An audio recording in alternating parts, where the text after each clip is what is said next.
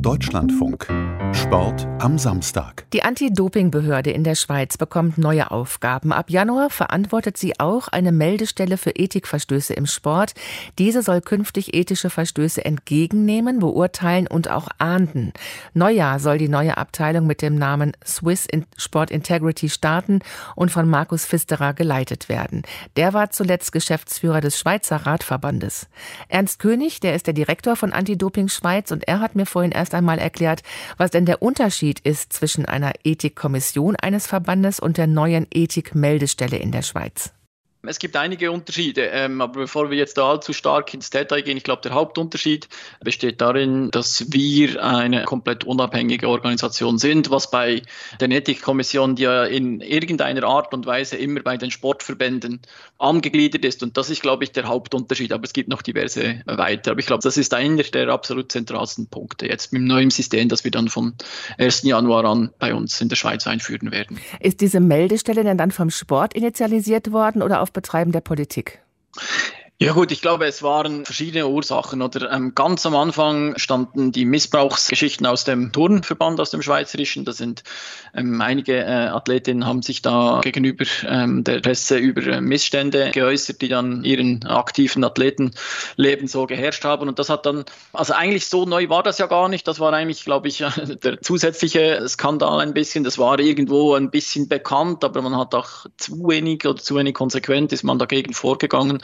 Und und diese Medienberichte, die haben dann wirklich dann ein sehr großes Echo ausgelöst im Sport selber, aber natürlich auch in der Politik. Also da haben Sie absolut recht. Und es, es war dann schlussendlich nicht zuletzt sicherlich auch der Druck aus der Politik, der dann dazu geführt hat, dass man gesagt hat, so jetzt muss der Sport alleine kann es nicht lösen. Ich glaube, das ist keine ganz so neue Erkenntnis, das ist ein Déjà-vu, war bei der Dopingbekämpfung exakt genau gleich. Also diese Erkenntnis, die ist äh, jetzt eigentlich überall, glaube ich, auch im Sport selber auch, die ist gewachsen und äh, hat dann zusammen mit eben der Initiative der Politik dazu geführt, dass man gesagt hat, es braucht eine unabhängige Stelle, wo Athletinnen und Athleten diese Vorkommnisse melden können. Sie betonen die Unabhängigkeit, die ist ja wirklich für so eine Stelle essentiell. Allerdings wird diese Meldestelle jetzt angegliedert an die nationale Anti-Doping-Agentur, deren Chef Sie ja sind und wird dann heißen Swiss Sport Integrity. Warum gibt es diese Verbindung und warum garantieren Sie dennoch die Unabhängigkeit? Das ist eine sehr gute Frage und es ist auch so, dass wir da von, von Seiten des Sports kontaktiert wurden. Also es war nicht unsere Initiative, selbstverständlich. Wir verfolgen natürlich die schweizerische Sportpolitik sehr eng und wir waren uns durchaus bewusst, dass da Parallelen zu unserer Organisation bestehen. Ich glaube, der Hauptgrund ist derjenige, dass die grundsätzlichen Anforderungen an die Organisation sind eigentlich äh, identisch. Also das heißt, die Anforderungen an die Unabhängigkeit einer Anti-Doping-Agentur, die sind genau die gleichen wie die Anforderungen an eine unabhängige Meldestelle für Missbräuche. Und da hat man, ich glaube, so, so wie mir das zugetragen wurde, hat man innerhalb des Sports äh, durchaus verschiedene Varianten geprüft, ist aber dann zum Schluss gekommen, dass eben, wie gesagt, eigentlich bereits die Strukturen vorhanden sind.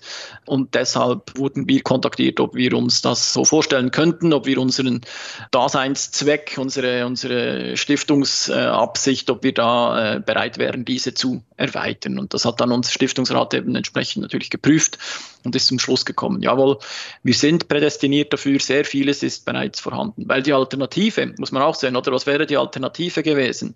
Und das wäre der Aufbau einer komplett neuen Organisation gewesen. Und man hätte dann am Schluss halt doch, eben weil sehr vieles gleich sind, also gleiche Anforderungen bestehen, hätte man da eine Parallelstruktur aufbauen müssen. Ich glaube, das wäre zwar möglich gewesen, ohne Frage, aber es wäre auch nicht zuletzt aus einem äh, Blickwinkel der Effizienz, wäre das sicher nicht optimal gewesen. Finanziert wird die Anti-Doping-Agentur und jetzt eben auch diese neuen Tätigkeiten. Das, das sind die gleichen Stellen, die da das Geld ähm, sprechen und ich glaube einfach, das wäre nicht nachhaltig gewesen. Früher oder später hätte da ganz sicher der Druck aus der Politik dazu geführt, dass man das dann wieder zusammenführt und das wollten wir vermeiden. Und äh, ich glaube, der Entscheid ist richtig, dass wir gesagt haben, okay, wir haben Erfahrung diesbezüglich, wir sind keine Profis, ich glaube, das ist auch wichtig zu sagen, das Thema ist auch für uns neu, aber wir sind uns der Thematik bewusst, wir sind uns grundsätzlich bewusst, was Unabhängigkeit heißt. Wir, wir arbeiten jeden Tag eigentlich als unabhängige Stelle im Sport. Vertraulichkeit ist für uns ähm, eine Selbstverständlichkeit und so weiter und so fort. Also ich glaube,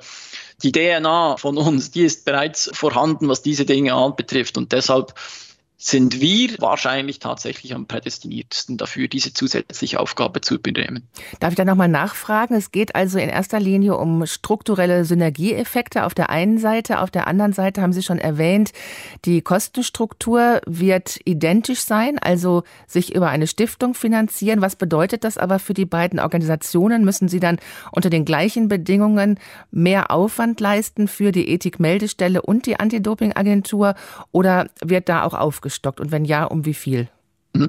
Also es ist das sind sehr wichtige Themen, die Sie ansprechen. Äh, gleich einige, wenn ich da jetzt mal an, an einem Ende beginnen darf. Also unser Stiftungsrat hat von Anfang an gesagt, das Thema ist aus unserer Sicht sehr, sehr wichtig. Das ist ganz mal grundsätzlich, oder? Im Sinne des Schweizer Sports braucht es eine unabhängige Meldestelle für Ethikverstöße. Mal Punkt, oder? Das hat unser Stiftungsrat so festgehalten. Gleichzeitig aber war es eben aus unserer Sicht auch absolut zentral, dass wir durch diese zusätzliche Tätigkeit die bisherige Anti-Doping-Arbeit in keiner Art und Weise beeinträchtigen. Und das war so ein bisschen, ja, ich, ich will jetzt nicht davon reden, dass wir irgendwelche Bedingungen gestellt hätten. Das äh, wäre falsch. Es war ein konstruktiver Prozess eigentlich von, von Beginn an. Aber das war schon ein bisschen unsere rote Linie, das muss ich sagen, oder? Also wir, wir haben gesagt, es kann nicht sein, dass wir durch diese zusätzlichen ähm, Aufgaben dann eben beispielsweise bei der Anti-Doping-Arbeit irgendwelche Abstriche machen müssten.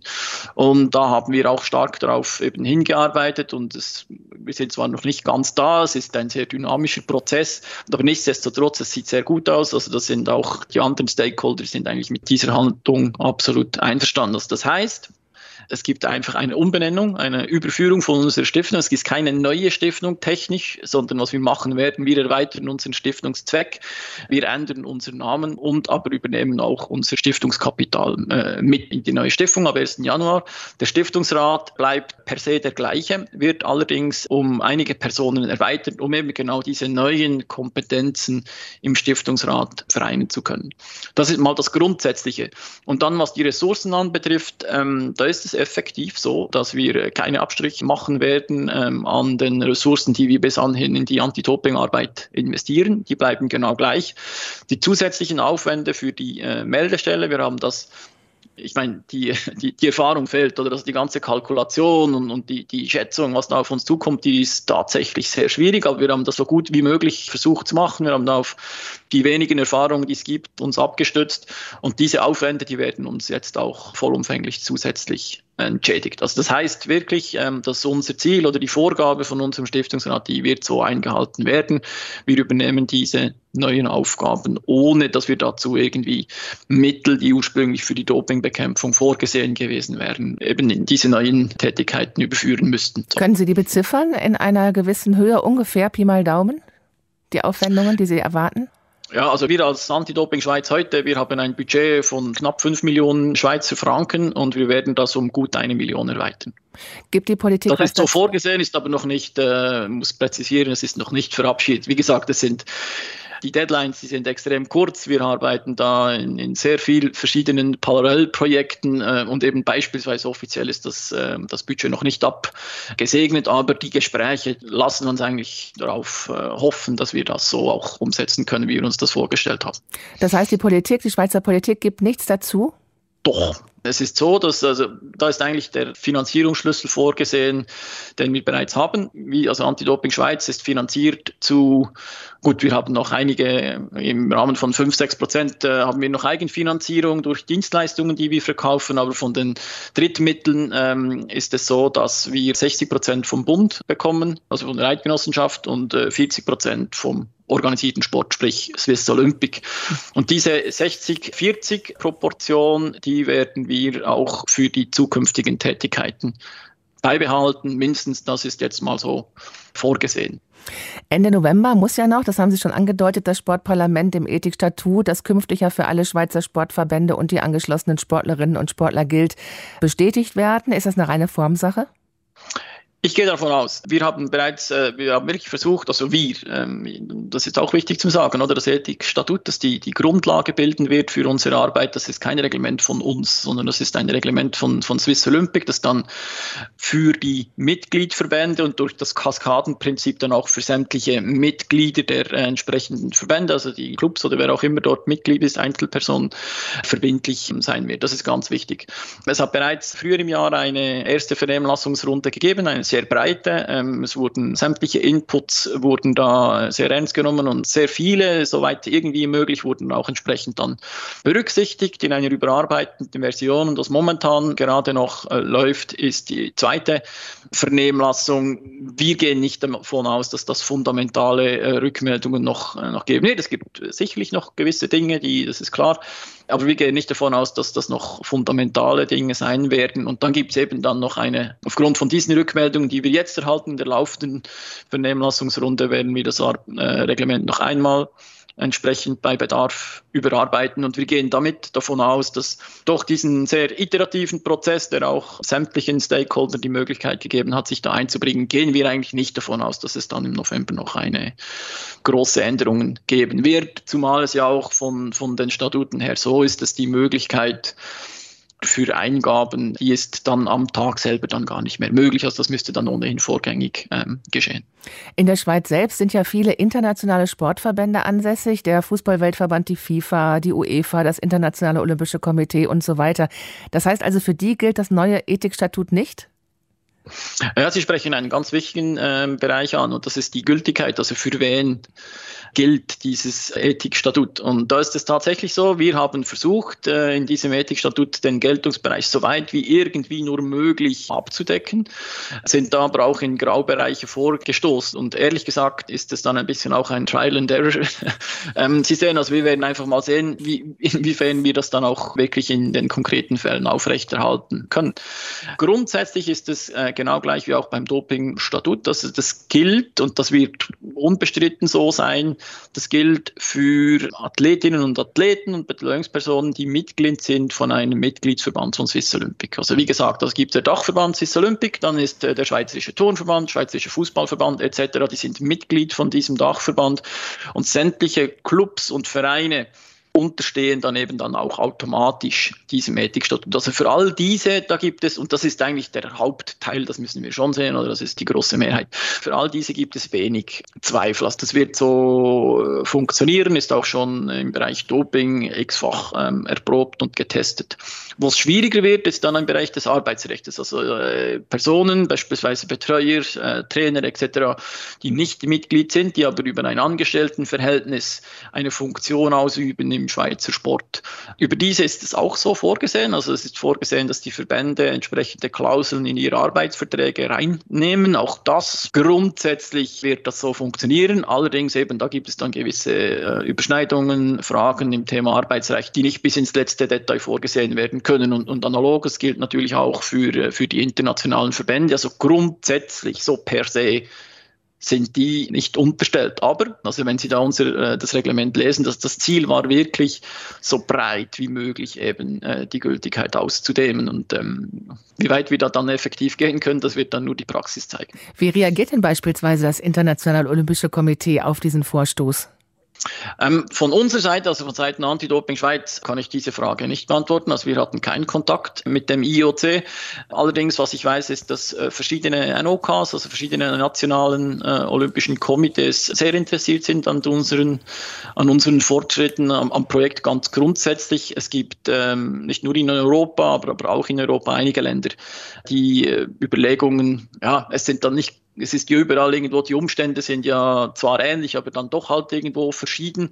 Aber es gibt verschiedene Länder, wo, wo sich so Initiativen in dieser Art und Weise abzeichnen und ich glaube, die sind sehr interessiert an unserem Vorgehen und die werden dann ganz bestimmt auch interessiert sein, ob's, äh, ob wir damit Erfolg haben werden oder nicht.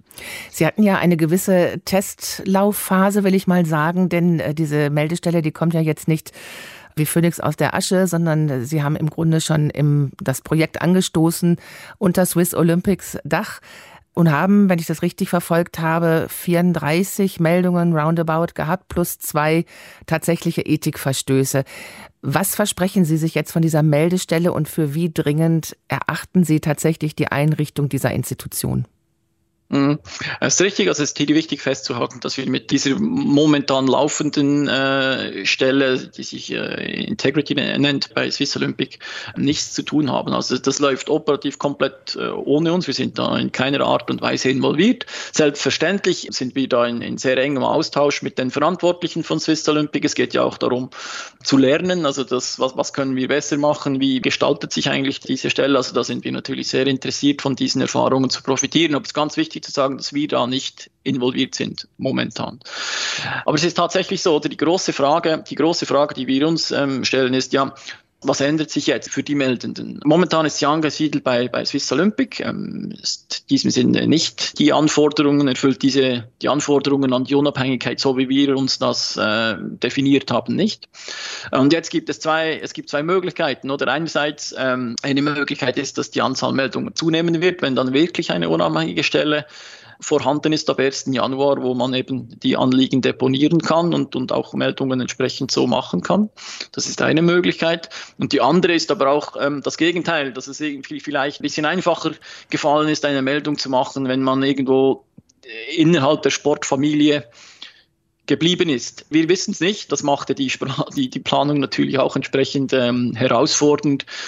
Ja, wir haben aus diesen Gründen, eben weil so viele Unsicherheiten bestehen, haben wir uns gesagt, ja gut, was brauchen wir, um wirklich den Grundbetrieb mhm. sicherzustellen. Und das haben wir so gedacht, also dieses Grundskelett, wir haben auch nicht ähm, überborden wollen, weil am Schluss glaube ich, ist auch wichtig, dass wir dann die äh, Verhältnismäßigkeit auch gewahren können. Also wir starten relativ schlank jetzt am 1. Januar und äh, versuchen einfach die, die Arbeiten, die kommen, so entsprechend abzudecken, haben aber ähm, eben als bisschen als Puffer haben wir so eingeplant, dass wir dann entsprechend, wenn größere Verfahren kommen oder eine Vielzahl von größeren Verfahren kommen, dass wir dann mit externen zusammenarbeiten, damit wir eben die nötige Flexibilität haben und das dann über die Zeit entsprechend auch anpassen können sagt Ernst König hier im Deutschlandfunk. Er ist der Anti-Doping-Chef der Schweiz, der sich auch mit der Etablierung einer weltweit einzigartigen Meldestelle für Ethikverstöße im Sport beschäftigt.